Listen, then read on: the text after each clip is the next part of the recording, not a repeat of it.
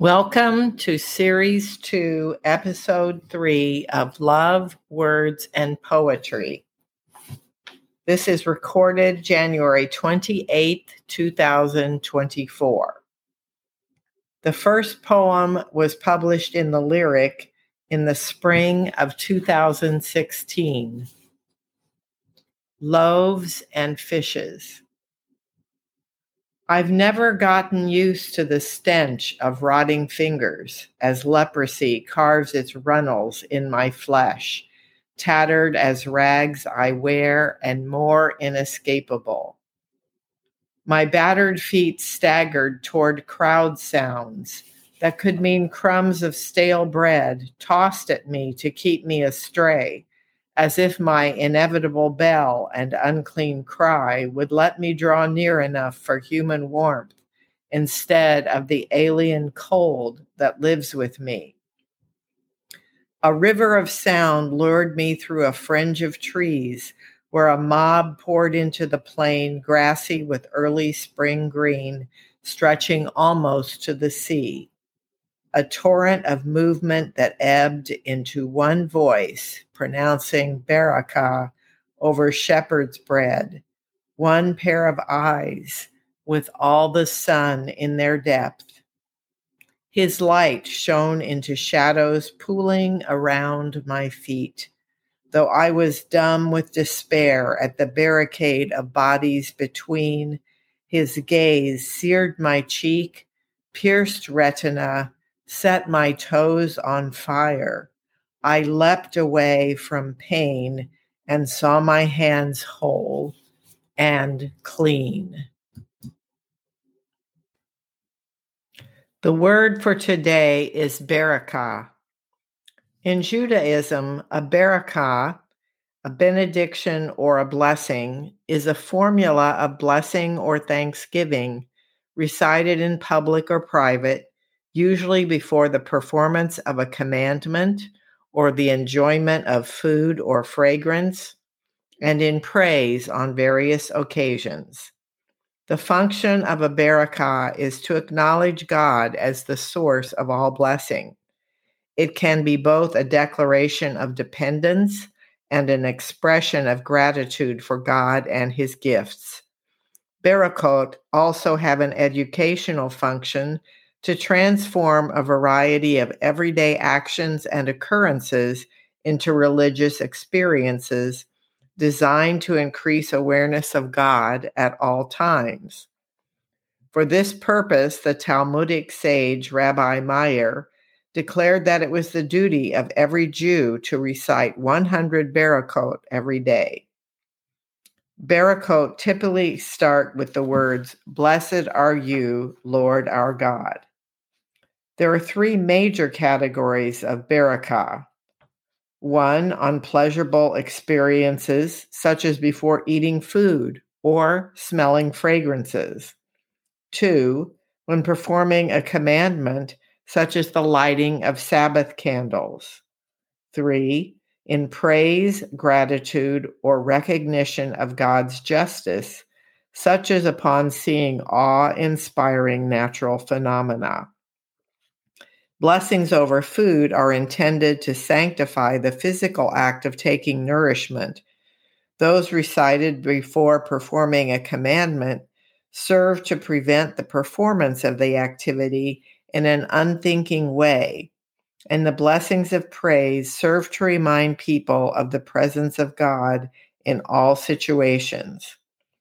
Judaism teaches that food ultimately belongs to the one great provider, God, and that to partake of it legitimately, one must express gratitude to God by reciting the appropriate blessing beforehand.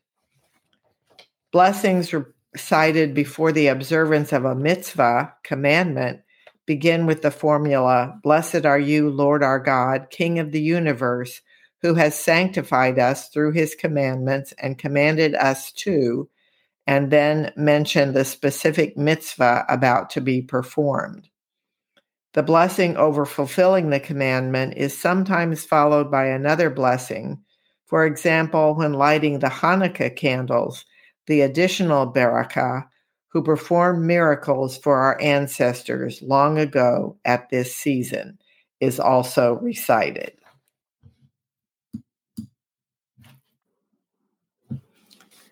In our love letters, we wrote to the question, how do I feel about a quality only you possess? In my letter, I wrote, Dearest Wes, the one quality that only you possess that is most precious to me is the way you complete our coupleness, the way you fit together with me in so many ways, so that together we are truly one and far more than two separate individuals.